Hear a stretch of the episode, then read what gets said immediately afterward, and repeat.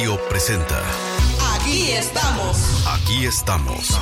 Una propuesta radial para opinar. Aquí estamos. Para conversar con expertos y expertas sobre lo que pasa en León y en Nicaragua. Aquí estamos. Para informarte de lo más importante ocurrido en la semana. Desde la cabina de Radio Darío en la frecuencia 89.3 FM. Aquí estamos. Para opinar, escuchar y proponer. Porque opinar es tu derecho. Defendamos la palabra. Aquí estamos. Aquí estamos. Aquí estamos.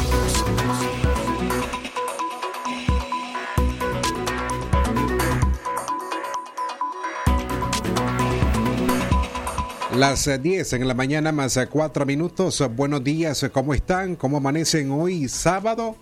Sábado 19 de junio del año 2021.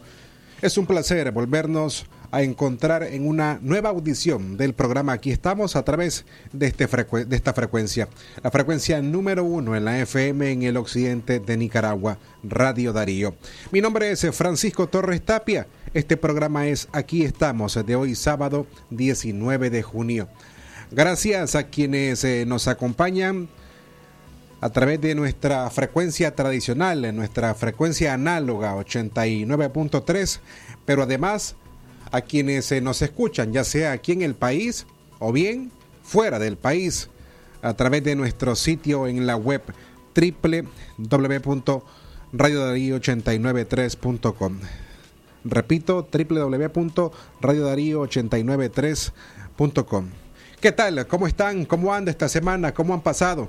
En medio de cada una de las situaciones eh, que se registran en el país y que hacen que el conflicto sociopolítico que vive esta nación desde el año 2018 se profundice más.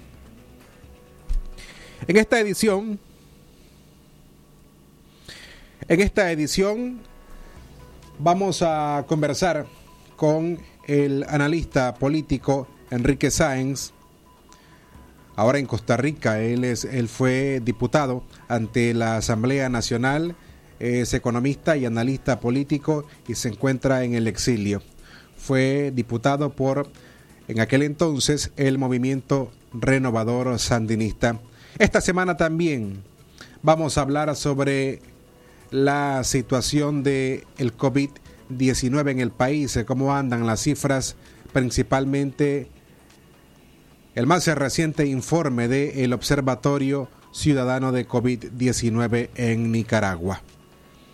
Y además, al término de este programa, vamos a presentar el segundo capítulo del el podcast Epidemia Silenciosa, las muertes en León de las que nadie habla. Si usted nos acompañó el fin de semana pasado, deberá saber que me refiero a los suicidios. ¿Sobre qué será este segundo capítulo? Bien, ¿cuál es el, rol del Estado nicaragüense para abordar este tipo de situación? Pero no solamente del Estado nicaragüense, nosotros, los medios de comunicación, ¿cómo debemos abordar este tipo de situaciones? El suicidio, les comentaba que un registro que nosotros llevamos en lo que marcha de este año 2021, 16 personas se han privado de la vida por suicidio. Entre ellos, 5 son jóvenes entre las edades entre 15 y los 23, eh, 23 años, eh, si bien recuerdo el dato o el registro que nosotros llevamos entre el 16 de enero a las 6 de junio pasado. Ese será nuestro programa. Para que usted esté en contacto con nosotros, le invito a que marque el teléfono 23 11 27 79 o bien nuestras líneas a WhatsApp el 8170 5846 o el 58 00 5002.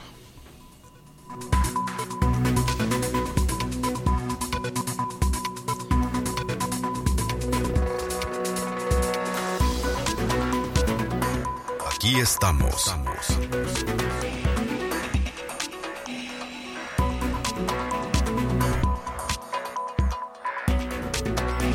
estamos.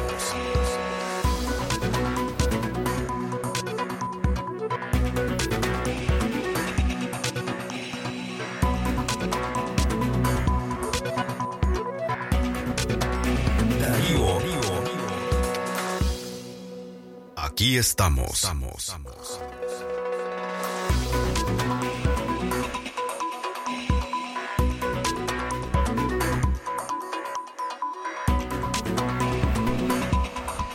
Las 10 en la mañana con 9 minutos. Iniciamos entonces eh, primero con los datos más recientes del Observatorio Ciudadano de COVID-19. Esto podría interpretarse como buenas noticias para el país. De acuerdo a este informe, dice que en esta semana el Observatorio Ciudadano reporta nada más que 183 nuevos casos. Vea cómo es esto. 183 nuevos casos sospechosos de COVID-19. Contradictorio, ahora menos que el más reciente informe del MINSA, el reporte del martes pasado. Es decir, que en esta semana es el reporte del MINSA el que refleja el mayor número de casos de COVID-19. Si bien recuerdo, para esta semana el Ministerio de Salud reportó 216 casos de contagios de COVID-19. Para esta semana, el Observatorio Ciudadano, que es un órgano independiente que trabaja al margen y que a través de distintas fuentes en los diferentes departamentos del país recopila datos en torno a la pandemia en Nicaragua. Para esta semana, dice el observatorio, que únicamente reportan 183 nuevos casos sospechosos. Pero a diferencia de la semana pasada, que el 80% de estos casos se registraban en León y Managua, ahora estos 183 nuevos casos eh, se registran en 11 departamentos del país. De estos 183 nuevos casos, el 86% por ciento, se registran en cinco departamentos. Ellos son Madrid, Managua, Masaya, Chinandega y Matagalpa. La buena noticia es que de esos 183 casos, el 86% de los cinco departamentos que he mencionado, esta semana no aparece el departamento de León.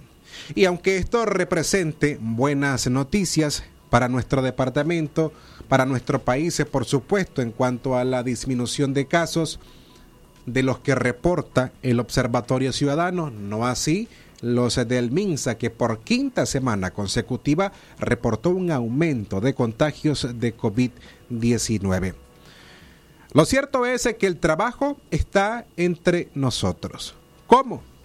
Asumiendo, implementando cada una de las medidas que desde marzo del año pasado hemos venido dando a conocer de parte de las diferentes autoridades de salud para que usted y los suyos se protejan ante esta enfermedad. Así entonces llegamos a las 10, 10 de la mañana con 12 minutos. Esperamos luego de este corte iniciar a nuestra conversación con el invitado para esta mañana, el doctor Enrique Sáenz. Aquí estamos. En Credex queremos felicitar a Carlos Alberto. Hoy logró completar la ampliación de su casa. Sé parte de los que logran sus metas. Aplica hoy mismo a tu préstamo en efectivo Credex. Llámanos gratis al 1-800-0707, desde 200 hasta los 10 mil dólares. Credex, queremos que sonrías. Recuerde que la soldadura del Nica es Lincoln Electric. La Lincoln le ahorra el consumo de energía, la varilla le rinde más, la apariencia del cordón es nítida, le alarga la vida útil del soldador. Las otras marcas ni se comparan con el poder y calidad del Lincoln. Importada exclusivamente por Casa MacGregor y distribuida en todas las ferreterías del país. La soldadura número uno en el mundo y en Nicaragua. Lincoln Electric. La soldadura del Nica. Servicios ópticos ruedas. Somos los únicos en entregarle sus lentes el mismo día, con responsabilidad y garantía. Ofrecemos exámenes visuales, aro, lentes de medida y reparación en general, con facilidad de pago. Atendido por su propietario Carlos José Rueda. Horarios de atención de 8 de la mañana a 6 de la tarde. Mayor información vía convencional 2315-0267 o al celular 8660-2979. Le esperamos del Parque San Juan, 180 barras al sur. Es natural cuidar de quienes queremos. Por eso es natural elegir la mejor protección para tu familia. Con jabón Solenti antibacterial y su fórmula natural de extracto de yogur, mi piel y la de mi familia toman un baño de confianza, nutrición y frescura todos los días. Por eso, nuestra piel se ve y se siente saludable. Con jabón Solenti, sentir bienestar es natural. Distribuido por Echamorro Industrial. Ahora, en Distribuidora La Merced, todos los productos de la canasta básica los recibirás hasta la puerta de tu casa. Sí, escuchó bien. Solo haz la solicitud al teléfono 2311-0824 y nuestro repartidor llevará la mercancía hasta tu hogar. El mejor servicio delivery y precios sin competencia. Solo en Distribuidora La Merced. Dinero que rinde más para usted. El envío a domicilio tiene costo adicional. Aquí estamos. Aquí estamos. Darío.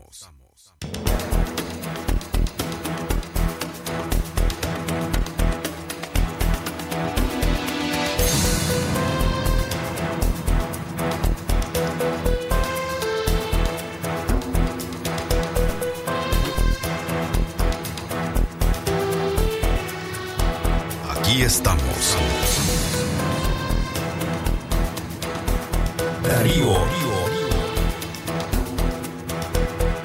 Aquí estamos.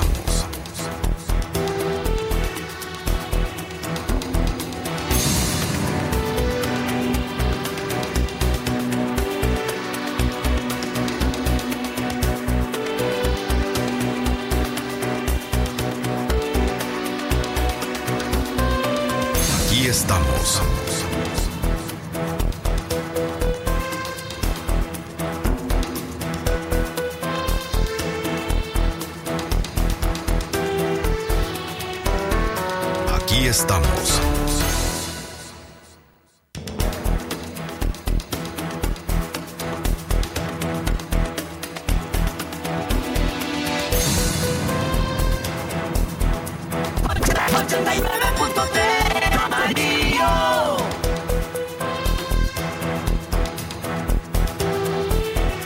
Las 10 de la mañana con 16 minutos, gracias a las personas que nos acompañan a través de esta audición de Aquí estamos de hoy sábado 19 de junio del año 2021. Esta semana ha sido un tanto cargada en cuanto al registro de diferentes temas que profundizan el conflicto sociopolítico que existe en nuestro país ya desde el año 2018. Si hacemos de forma breve un resumen, iniciamos desde el martes con la sesión virtual que eh, se desarrolló durante la, la sesión virtual, corrijo, del el Consejo Permanente de la Organización de Estados Americanos abordando el tema de Nicaragua y en una resolución en el que por supuesto se condenan la reciente detención tanto de precandidatos presidenciales como de políticos opositores que hasta la fecha continúan sin poder ser vistos por sus familiares.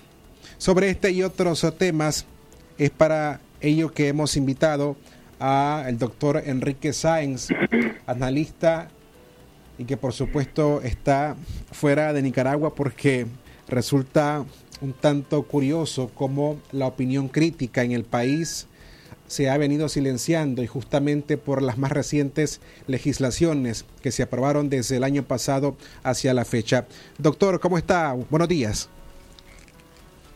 Buenos días. Un saludo a la audiencia Muchas gracias por la invitación.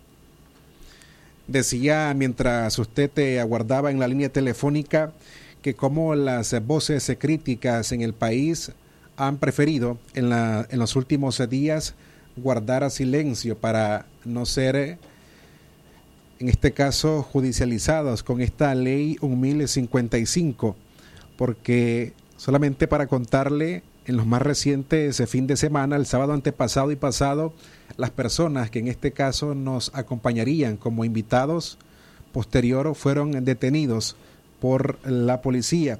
Y hoy por ello es que le agradezco a usted que nos acompañe en este programa, sabiendo que por supuesto está fuera del país, pero que su voz crítica y su análisis profundo sobre la problemática en nuestro país es muy válido para quienes hoy nos escuchan y desean profundizar en el significado de lo que es esta crisis y de cuáles serían hacia futuro, ya sea la profundización de la misma o solución.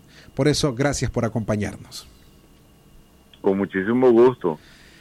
Iniciamos eh, sobre el rol que debe desempeñar o está desempeñando la propia comunidad internacional en el entendido de organismos como la OEA y diferentes países que se han pronunciado en cuanto a la profundización de la crisis nicaragüense desde el año 2018 y los más recientes actos como la detención de precandidatos a la presidencia, de políticos opositores y el más reciente caso de los directivos y ex directivos de la Fundación Nicaragüense para el Desarrollo Económico y Social.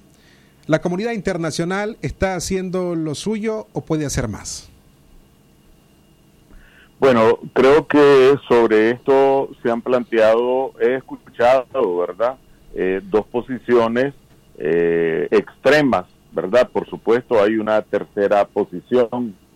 Una posición extrema es eh, de personas que piensan que la comunidad internacional nos va a sacar la brasa, nos va a, resolver el problema que tenemos en Nicaragua.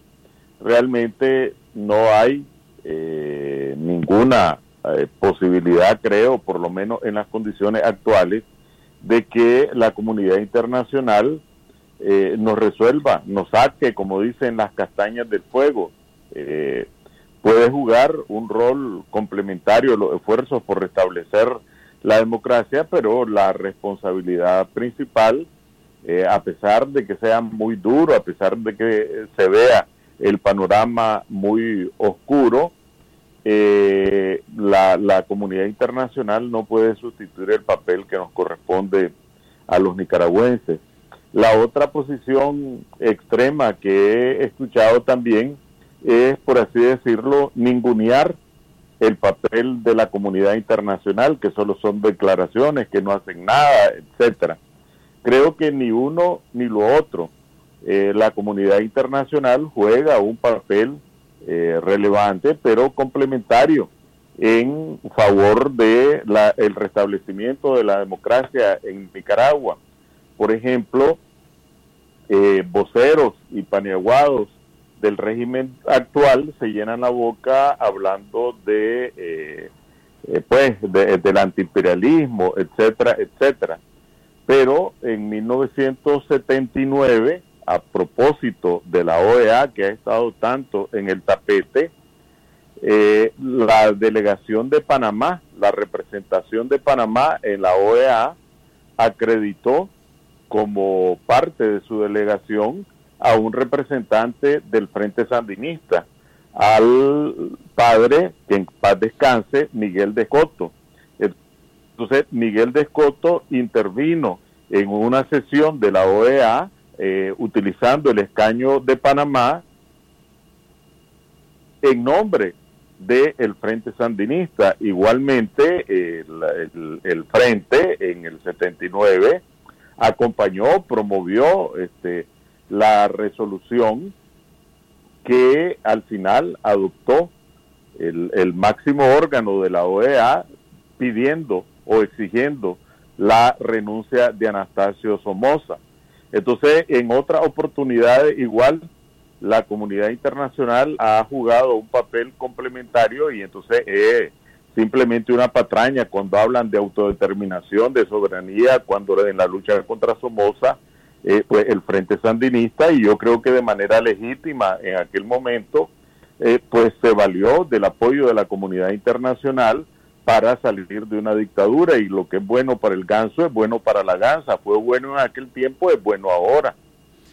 Ahora, eh, ¿qué análisis le genera cuando hay países que se pronuncian y retoman o hacen, mejor dicho, retoman la palabra diálogo entre las partes, refiriéndose al gobierno y la oposición en Nicaragua, pero ¿cómo, haber un, ¿cómo puede haber un diálogo cuando justamente quienes formaron parte de un diálogo, rápidamente me vienen los nombres del doctor José Palé, de José Dan Aguirre, se encuentran detenidos? Y esta semana el propio William Grigsby ha descartado de que exista un diálogo entre el gobierno y la oposición. Al contrario, al parecer buscan un diálogo, pero con Estados Unidos. Bueno, en realidad eh, estos son antiimperialistas de mentira, genuflexos de verdad. Esto no es ahorita, ¿verdad? Eh, cualquiera que tenga un poquito de memoria recordará que el mismo Ortega clamó por un diálogo con Trump cuando estaba Trump en la presidencia.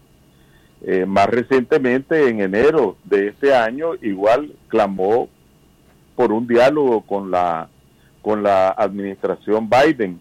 Es decir, no le interesa dialogar con los nicaragüenses, sino que lo que le interesa es arreglarse, según ellos, con, lo, con los gringos.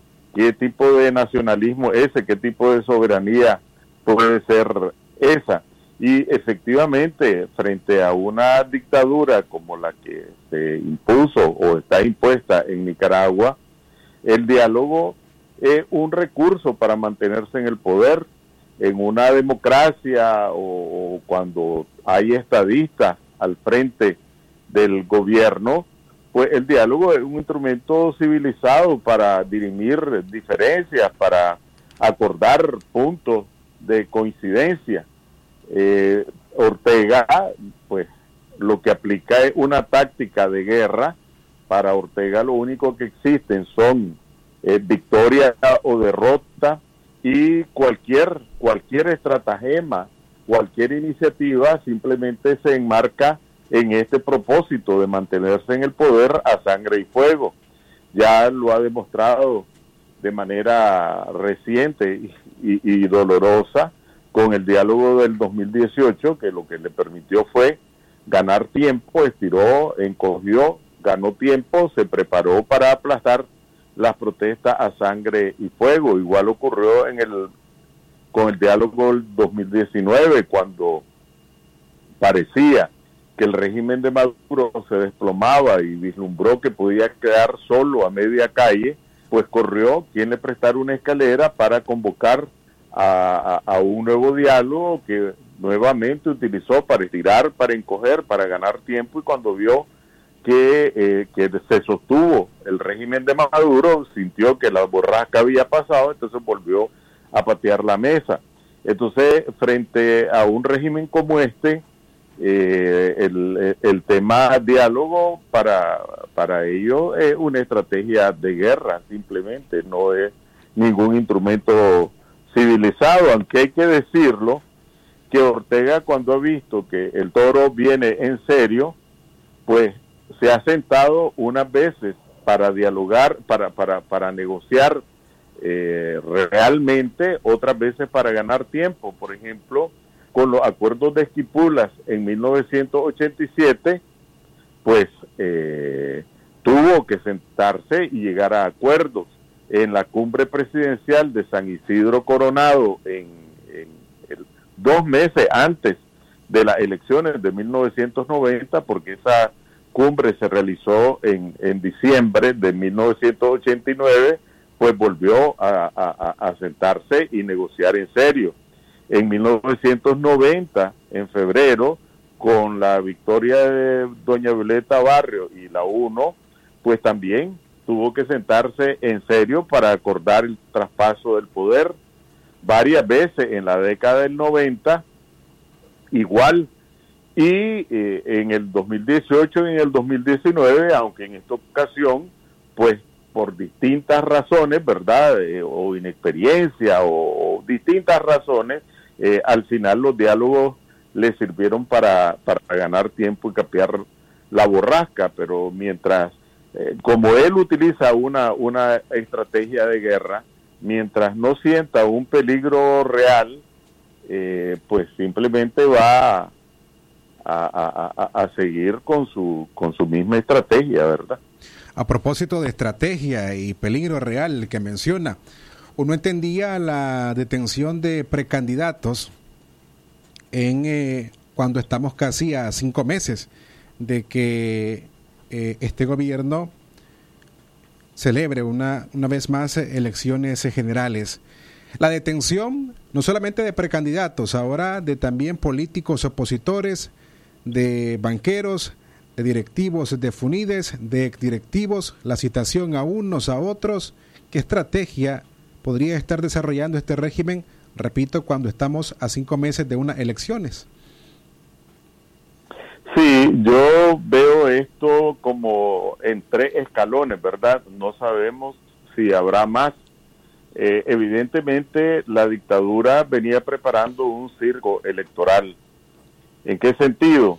Bueno, eh, cumplir algunas fintas, más o menos como en el 2016, ajustado a las nuevas circunstancias, buscar quien le sirviera de second para poder mostrar a la comunidad internacional que habían participado opositores en las elecciones y vino preparándose para, para, para que el circo electoral no se saliera de las manos. Entonces aprobó este combo de leyes represivas, ¿verdad? La de los 90 días, la de la, de agentes extranjeros, la de ciberdelitos, la cadena perpetua y esta que están aplicando ahorita eh, después eh, embistió ya propiamente en el ámbito electoral con la reforma a la ley electoral, apoderándose de la totalidad del Consejo Supremo Electoral y de la estructura eh, de, cabo a rabo, como decimos, del entramado electoral.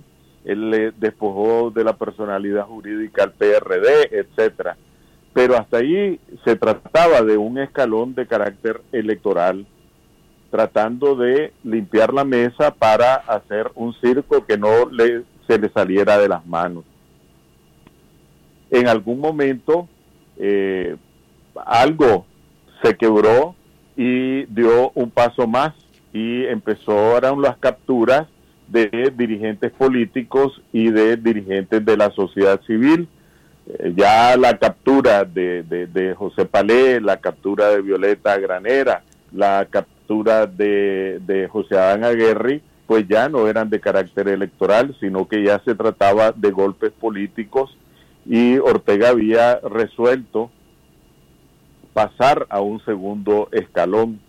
Sin embargo, en la semana anterior resolvió pasar a un tercer escalón con la captura y el enjuiciamiento, no enjuiciamiento, no, con el secuestro de Luis Rivas, digo eh, enjuiciamiento porque ni siquiera le han abierto juicio, de Luis Rivas, que el, el pues el Banpro, eh, de acuerdo con la cifra, es el banco más grande de Nicaragua y él es el, principal ejecutivo, ni siquiera era un gerente, era el presidente ejecutivo. Entonces Ortega ya trascendió a un tercer escalón y con la persecución a directivos de FUNIDES, pues reforzó ese tercer escalón y entonces evidentemente ya Ortega dejó atrás el tema de elecciones, ya incluso le pegó una patada al proyecto de circo electoral, transformó lo que era un circo electoral en un expediente administrativo, seguramente ya hasta el acta los sirvientes de Ortega en el Consejo Supremo Electoral tienen preparada simplemente para eh, firmar, sellar y anunciar que participó el 80% de la población. y que Ortega sacó el 80% de los votos, tal vez más. Entonces, simplemente un expediente administrativo para firmar y sellar y en cuenta de ello prolongar la permanencia de Ortega en el poder. En eso es lo que se convirtió la fecha del 7 de noviembre, la fecha para suscripción y publicación de un acta, de un expediente administrativo. Y, pero con este tercer paso, los anteriores eran pasos en el plano político que tenían repercusión económica, ahora dio un paso que tiene una repercusión económica inmediata, ¿verdad? Porque ya no se trata de los banqueros, evidentemente en la lista esta de Funides, eh, pues hay prominentes empresarios y, hay que decir que, que es Funides porque eh, de repente apareció el nombre Funides cuando era un nombre que solo circulaba en determinados ambientes.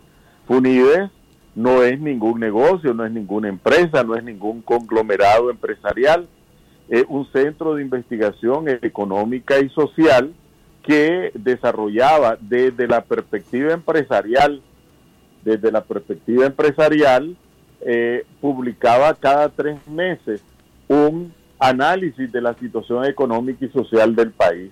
Allí, eh, a esas reuniones eh, que, en las que se presentaban en esos análisis, iban diputados de, Ortega, iban este, miembros del gobierno, iban distintos tipos de gente, porque independientemente del enfoque, pues por lo menos personalmente no siempre coincidía con los enfoques de esos estudios, pues sí estaba acreditado que eran técnicamente rigurosos y entonces tenían algún tipo de credibilidad. Además, publicaba Funides algunos estudios específicos que medio ambiente, que pobreza, que productividad, etcétera, siempre con este rigor académico. Y los directivos pues estaban allí básicamente para para para aparecer en la foto, dar discursos, etcétera, etcétera.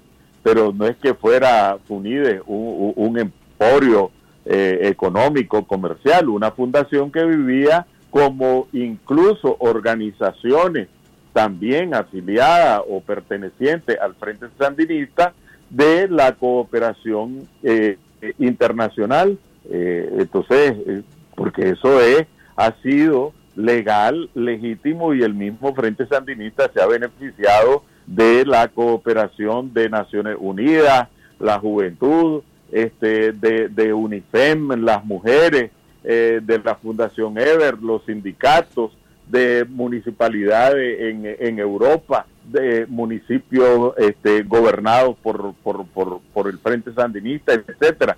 Eso es lo que ocurre en todo, en todo país este, medianamente democrático. Entonces, de esta forma, Funides también se financiaba con programas de cooperación que además todo el, toda agencia internacional que cooperaba o coopera en Nicaragua es sobre la base de un convenio con el Estado nicaragüense y todas llevaban su, su, su, informe al Ministerio de Gobernación porque si no, no les daban un certificado de transparencia, de que todo estaba correcto. Entonces simplemente este es una, una operación chapucera con el propósito de castigar eh, y en el caso de Funides pues como era una entidad, un centro de pensamiento del sector privado, pues los miembros de la directiva eran eh, eh, prominentes empresarios. Y esto de prominentes, realmente ahí hay gente muy acaudalada, solo los recursos de, de, uno probablemente multipliquen varias veces el presupuesto anual de todo de todos estos años de, de Funides.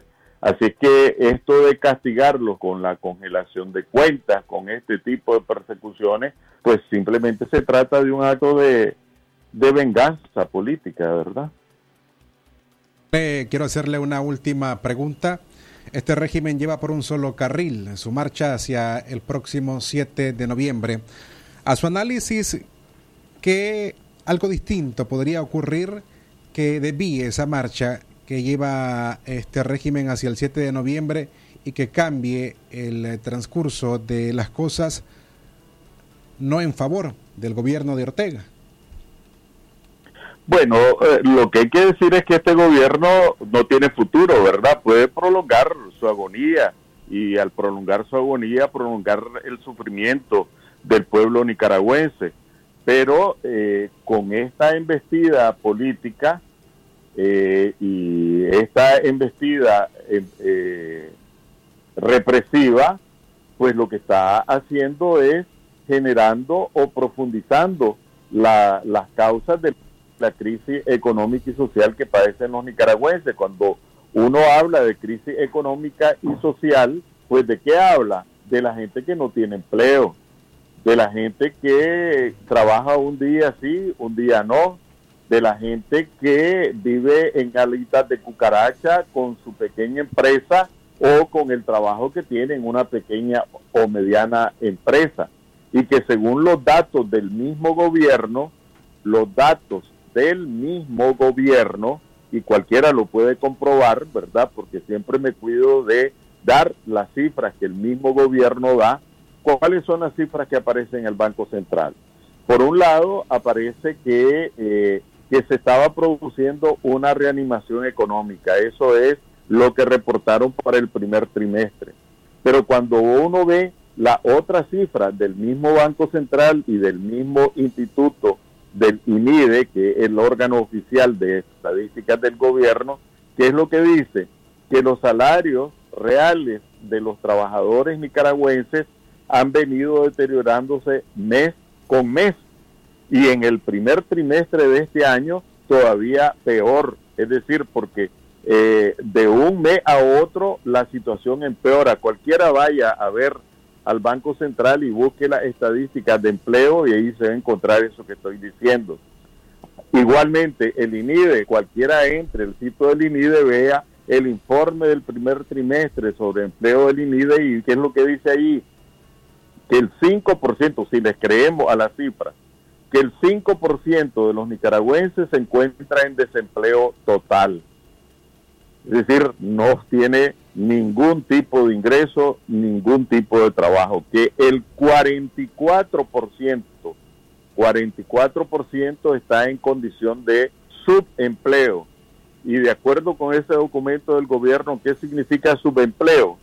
Que trabaja un día sí, un día no, porque no encuentra empleo permanente, un jardinero, este, un vendedor de piña, etcétera. Eh, y que el 14% se encuentra en una categoría que se llama trabajadores sin salario. Esto es el muchachito o el chavalo que le guiña el carretón al jardinero y el jardinero no tiene para darle un salario y le da la comida y para el bus. O la muchacha que le ayuda a la señora de la fritanga, la señora de la fritanga no tiene con qué pagarle y le da la comida y un lugarcito donde vivir. Entonces, según el gobierno, el 5% en empleo, desempleo total. 44%, y esto ya llevamos 49%, la mitad, en subempleo y 14% en esta categoría de trabajadores sin salario. Entonces, sí, de acuerdo con el gobierno, el 63% de la fuerza laboral se encuentra en esta condición. Entonces, en esta situación de crisis, y esto afecta a sandinistas y no sandinistas, a seguidores de Ortega y a opositores de Ortega, ¿verdad? Porque esto no tiene color político. Entonces, con esta embestida que ha tenido una repercusión mundial, ¿verdad? La brutalidad de esta embestida, brutalidad en todas sus acepciones, pues que, y además ahora enfrentado ahí con Estados Unidos, que es el principal socio económico de Nicaragua. ¿Qué inversionista, pequeño, mediano o grande, nacional o extranjero, va a arriesgar eh, sus dólares en Nicaragua? Eh, si alguien, eh, pues, como tenía un trabajito, se le dañó la cocina y pensaba enjaranarse en comprar una cocina nueva, ahora con todo este burum bum bum, ¿verdad? eh, va a enjaranarse, si no sabe si va a conservar el empleo, si las ventas están bajando. No, busca cómo reparar y en consecuencia el vendedor de cocina ya no va a vender cocinas. Entonces, mientras Ortega permanezca en el gobierno, esta crisis nacional e internacional va a persistir y no hay salida económica ni para los seguidores de Ortega ni para los opositores. Entonces, eh, tiene, tiene futuro un régimen como este, que no puede generar empleo, que no puede eh, contribuir o generar las políticas que contribuyan a que la gente salga de la crisis. No, este un, un gobierno como este que atropella a, Raimundo y todo el mundo, enfrentado con la comunidad internacional, porque ¿cuánto apoyaron a Ortega en la OEA? Dos países una islita del Caribe que hasta cuesta aprenderse el nombre y Bolivia, nada más. Toda la comunidad internacional eh, cuestionando a Ortega. Entonces, un régimen enfrentado a la comunidad internacional, enfrentado con todos los sectores del país y que tiene por lo menos el 80%, antes de esta crisis tenía el 80% de rechazo de la población. Seguramente ese rechazo tiene que haber aumentado porque los empresarios sandinistas tienen que estar aterrados porque también ellos están perdiendo con esta crisis. Entonces, eh, puede prolongar su agonía, eh, pueden ponerle el sello en noviembre, el 7 de noviembre, pero la historia no, no seguía por, por fechas definitivas, la historia no, no termina el 7 de noviembre, igualmente en el 2017 con el circo electoral de las elecciones municipales sentían que ya lo tenían todo bajo control y seis meses después estaban estallando las protestas de abril. Así que eh, lo que está claro es que este es un régimen que no tiene futuro, puede prolongar la crisis, puede prolongar la agonía, puede prolongar el sufrimiento de los nicaragüenses, pero, pero no es un, un régimen sin futuro. Bien. Muchas gracias, don Enrique Sáenz, por habernos acompañado esta mañana a través de esta emisora, Radio Darío. A la orden. Era don Enrique Sáenz, economista y analista político, fuera de Nicaragua también por esta crisis que se originó desde el año 2018. Él forma parte de los más de 80 mil nicaragüenses que buscaron exilio en eh, Costa Rica. A las 10 con 46 minutos hacemos una nueva pausa, regresamos con más contenido aquí en nuestro programa. Aquí estamos. No te quedes con las ganas de crecer. Te echamos una mano para que atiendas las necesidades de tu negocio, sin fiador, hasta 36 meses para pagar y con el plan que mejor te va, la Curazao Cash, efectivo al instante. Nueva avena molida Sasa sin azúcar es 100% natural y alta en fibra. Disfrútala a tu manera, con azúcar o sin azúcar. Avena molida Sasa sin azúcar se adapta a tu estilo endulzala a tu gusto. Cuando te llenas de salud, vivís con gratitud. Sasa, llenémonos de cosas buenas. Atención amigas que quieren lucir bien. Brigitte Salón te da lo que estás buscando, ese cambio radical de look para lucir bien y elegante. Tintes, aplicación de queratina, botox, iluminaciones, mechas creativas, técnicas de gorro, maquillaje profesional. Consulte con su asesora de imagen de Brigitte Salón y usted saldrá radiante y bella. Atención de lunes a sábados de 8 de la mañana a 5 en la tarde. Domingos previa cita al 8879 12 40. Brigitte Salón. Cancha del tenis 75 varas arriba. Atención de su estilista, Brigida Baquedano. Falta el arroz. Falta el café. Ya no hay jabón ni papel. En Palí y Maxi Palí, sí te alcanza para llenar tu alacena. Palí Maxi Palí, precio bajo siempre. Casa MacGregor, la empresa que brinda felicidad, requiere contratar ingeniero industrial con experiencia en ventas para puesto vacante. Para aplicar, llevar su currículum vitae a las oficinas Casa MacGregor, sucursal León, de la policía, 500 metros al norte, carretera León Chirandega.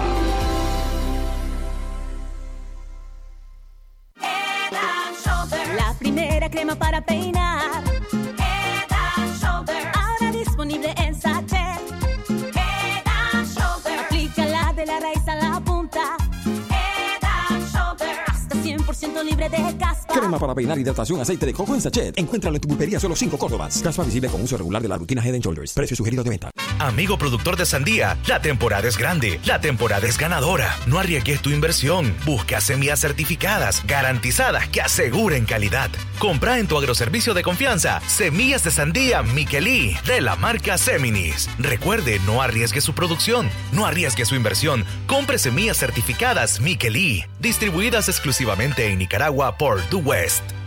Solo por hoy, quintuplican tus recargas de 30 Córdobas a más. Activa tus super packs todo incluido, con redes sociales y llamadas ilimitadas en tu punto de venta más cercano. Claro que sí, aplican condiciones.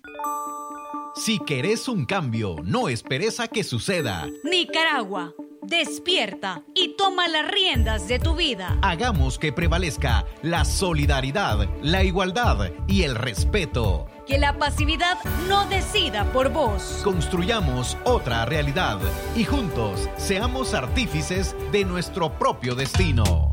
Unidos construyamos un país diferente. No perdamos la esperanza, es momento de creer. Somos la tierra del huehuense, la festa en nuestra gente y queremos vivir en paz. Somos un fuego incandescente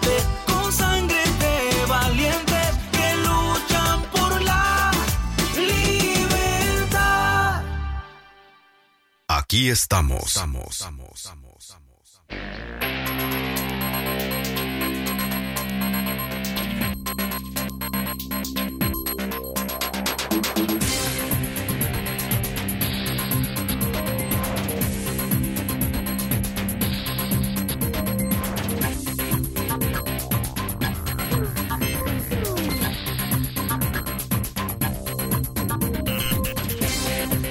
Las 10 en la mañana con 50 minutos. Gracias por continuar con nosotros. Este, aquí estamos de hoy, 19 de junio del año 2021. Para terminar nuestro programa, lo que le prometimos al inicio es el segundo capítulo de el podcast que hemos preparado en los últimos dos fines de semana. Se llama La epidemia silenciosa las muertes en León de las que nadie habla. Si usted no nos acompañó el fin de semana pasado, el primer capítulo está en nuestra web. Hoy vamos a estrenar el segundo capítulo. ¿A qué nos referimos con la epidemia silenciosa? Las muertes en León de las que nadie habla. En conclusión, a los suicidios que se han venido registrando, registrando, perdón, en nuestra ciudad desde el mes de enero a, hasta este mes de junio, es decir, el primer semestre de este año 2021. 16 suicidios en total. De esos 16, 5 suicidios fueron de jóvenes entre las edades de 16 y 15, perdón, y 23 años. ¿Por qué hicimos un trabajo como este?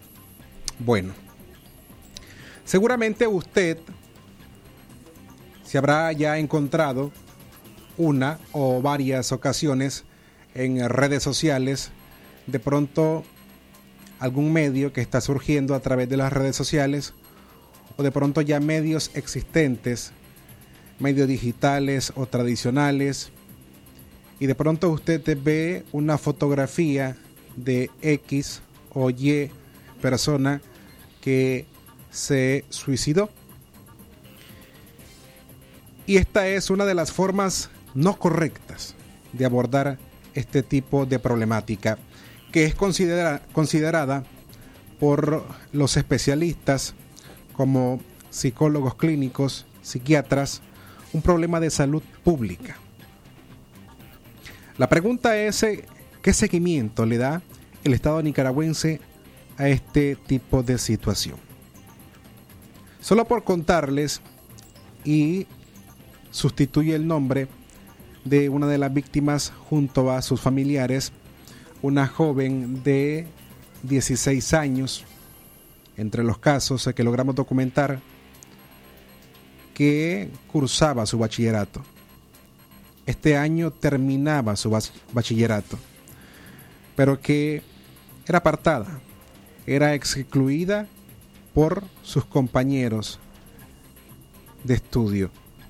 Tal situación, para que usted sepa, llevó a que la joven pidiera a sus padres de familia, a sus papás, su madre, su padre, hablar con la dirección del centro para solicitar un traslado de, turno.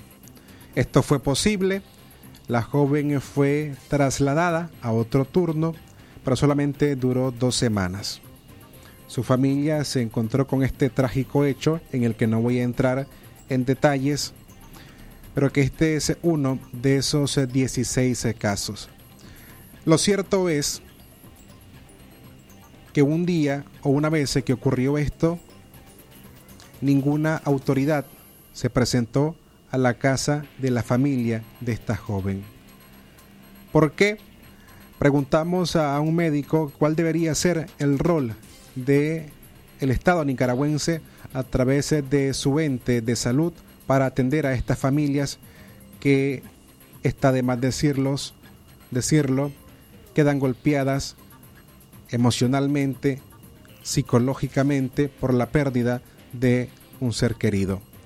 Pero no solamente hoy vamos a abordar cuál es el rol del Estado, también cómo debe desempeñarse un medio de comunicación al abordar noticias como estas y cuál debe ser su rol en este tipo de situación para prevenir a los jóvenes, educar a los jóvenes, y no solamente a los jóvenes, a las familias completas, con campañas, con noticias más objetivas y no con una balanza en el amarillismo para despertar más el morbo de quien escucha, lee o ve una noticia como esta. Por ello, hoy les dejamos el segundo capítulo de este podcast, Epidemia Silenciosa, las muertes en León de las que nadie habla. Escuchemos.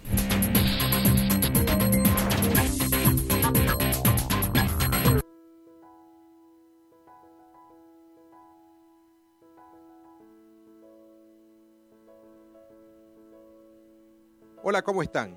Lo prometido es una deuda.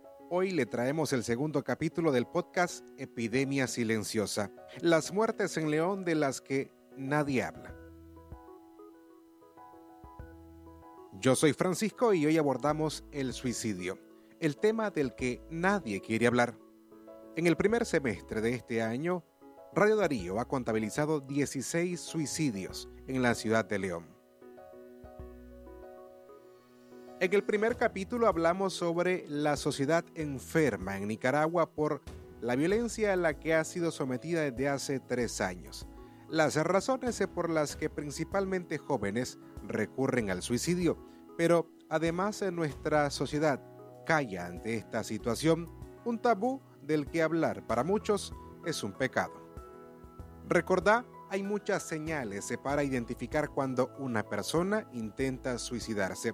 Si quieres conocerlas, te invito a escuchar nuestro primer capítulo en nuestro sitio web radiodarío893.com.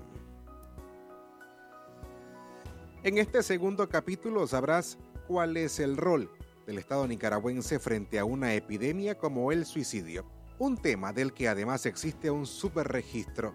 ¿Por qué? Lo sabremos también a quién buscar en estas situaciones y sobre todo el rol que nosotros los medios de comunicación debemos cumplir frente a estas situaciones.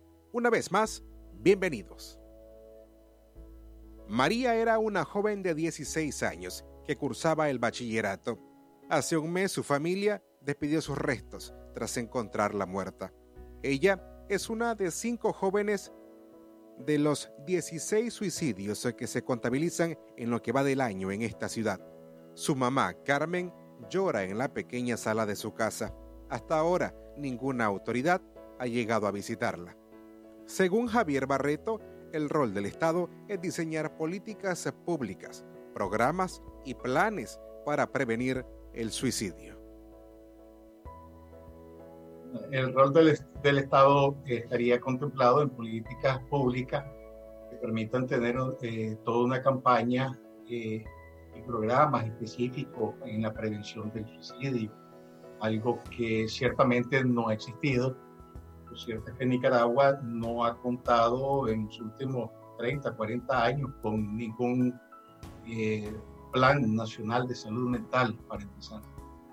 creo que aquí eh, habría que considerar políticas públicas que contemplen eh, la prevención en aquellos aspectos universales diseñados pues a toda la población que, que, puedan aumentar, que puedan aumentar el acceso a la atención a la salud, promover la salud mental, reducir, por ejemplo, el consumo y el abuso del alcohol y, y, y sustancias o drogas ilegales, la atención sería poder proveer en general una atención digna a aquellas personas que requieran de los servicios especializados en salud mental para darles apoyo a las familias. El caso de María no es parte de las cifras oficiales. El psicólogo confiesa que en Nicaragua existe un superregistro sobre esta epidemia. Además, el Estado nicaragüense de acuerdo al especialista, no permite hacer investigaciones a organismos independientes. Sí, sí, hay un subregistro.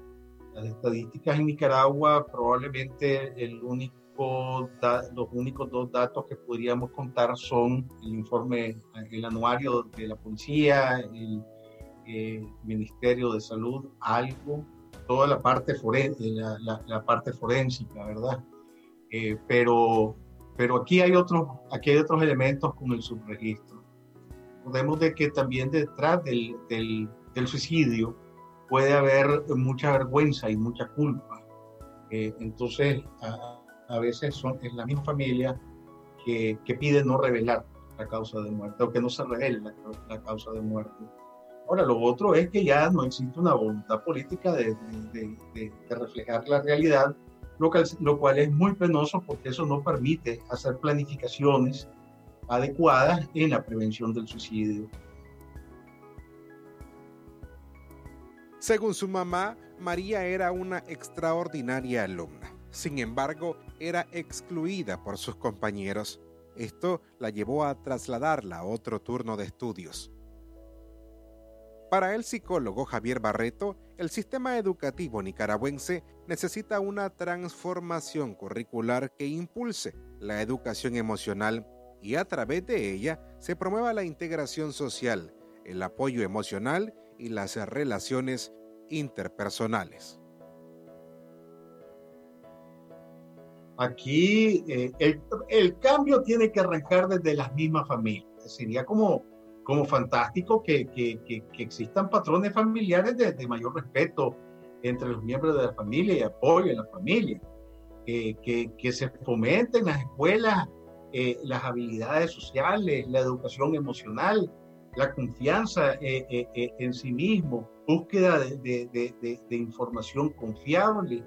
Es decir, aquí hay muchísimas cosas, la integración social, eh, el, fomento de las actividades deportivas eh, eh, y otras actividades, la, las relaciones interpersonales, que si se fomentase todo esto dentro de las escuelas, sería, sería, fantástico, sería fantástico, ¿verdad? Entonces, esto, esto viene desde, desde una transformación curricular, probablemente desde las mismas escuelas. Esto parte de algo que suena muy sencillo decirlo, pero que es muy difícil a veces cuando no existe la voluntad política para hacerla, que tiene que ver con la educación emocional. Por cada suicidio existen 20 intentos, según la Organización Mundial de la Salud. Luego de estos eventos, una familia debería recibir el apoyo del Estado nicaragüense. Pero no es así. Entonces, ¿a quién buscar? Lo ideal, afirma Barreto, es buscar ayuda privada, pero este psicólogo reconoce que, en su mayoría, las familias no tienen la capacidad para pagar una consulta privada. Lo usualmente lo que se recomendaría es que la persona busque ayuda profesional, que pase por una valoración psiquiátrica, Estamos conscientes en un, que este es un país en el que no existen los recursos suficientes. Ni siquiera hay un plan específico nacional de salud mental y mucho menos de prevención contra el suicidio. No dejarlo solo, nunca. Es necesario que la persona se sienta acompañado, es expresarle, expresarle que uno está ahí para apoyarlo. A veces podemos decir un montón de frases muy bien intencionadas, pero que no tienen un buen e, un, efecto positivo. Hay que aprender a escuchar sin juzgar a la persona, sin minimizar sus emociones y sus sentimientos. Ahora, y la evaluación psiquiátrica es más que recomendada. Yo sé que es difícil porque no hay recursos en la mayoría de la población para buscar una ayuda especializada. Seguramente usted se habrá encontrado en redes sociales alguna fotografía con información de una víctima de suicidio. Ese es uno de los tantos errores que periodistas o medios de comunicación cometen al abordar este tipo de eventos.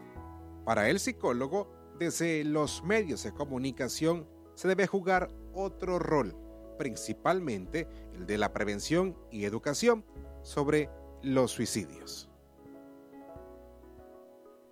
en algunas ocasiones de manera muy equivocada, las noticias son eh, sensacionalistas, eh, muy exageradas, se detallan eh, los métodos utilizados y la persona que se ha suicidado para darse la vida. Entonces yo creo que aquí hay, ah, hay aspectos importantes en los que el, la, la el redimensionamiento el rol de los medios de comunicación tienen que jugar.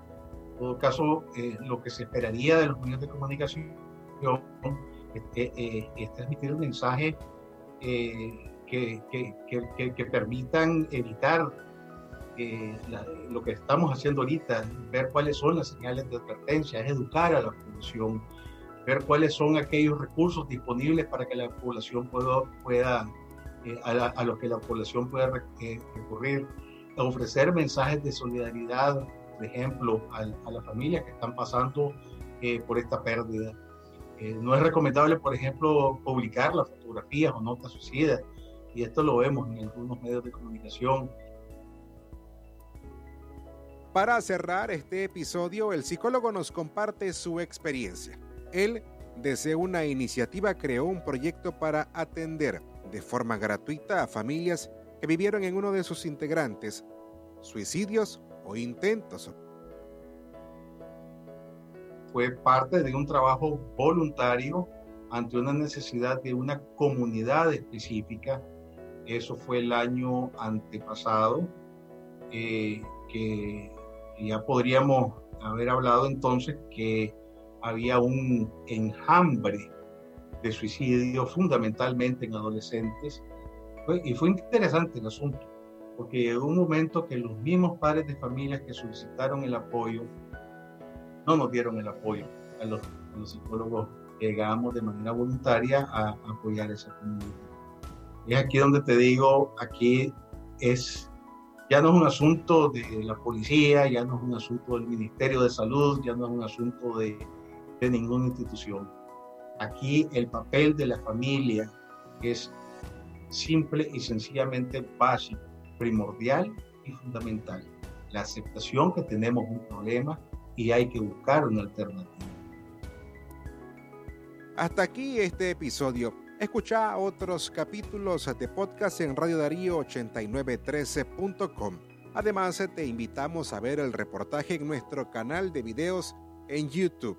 Epidemia silenciosa, las muertes en León de las que nadie habla con testimonios de sobrevivientes a esta epidemia. Yo soy Francisco, hasta la próxima.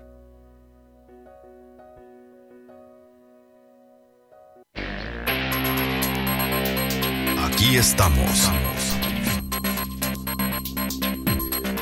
En la próxima semana usted podrá ver el reportaje audiovisual a través de nuestras redes sociales, ya sea en Facebook o en nuestro canal de videos en YouTube un reportaje que estamos trabajando sobre esta epidemia que se ha registrado en León, un problema de salud pública, como lo he dicho, de acuerdo a la versión de los médicos que hemos consultado para hacer este trabajo.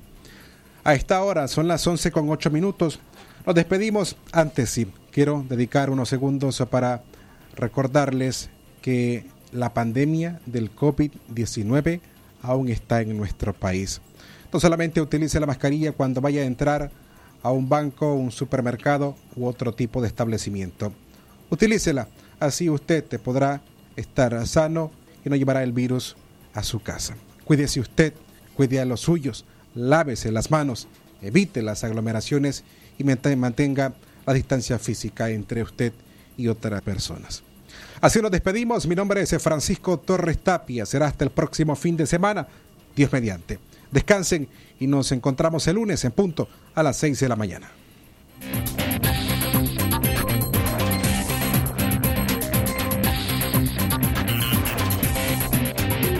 Usted escuchó su programa Aquí estamos. Aquí estamos. Porque tu voz vale y tus opiniones promueven el cambio.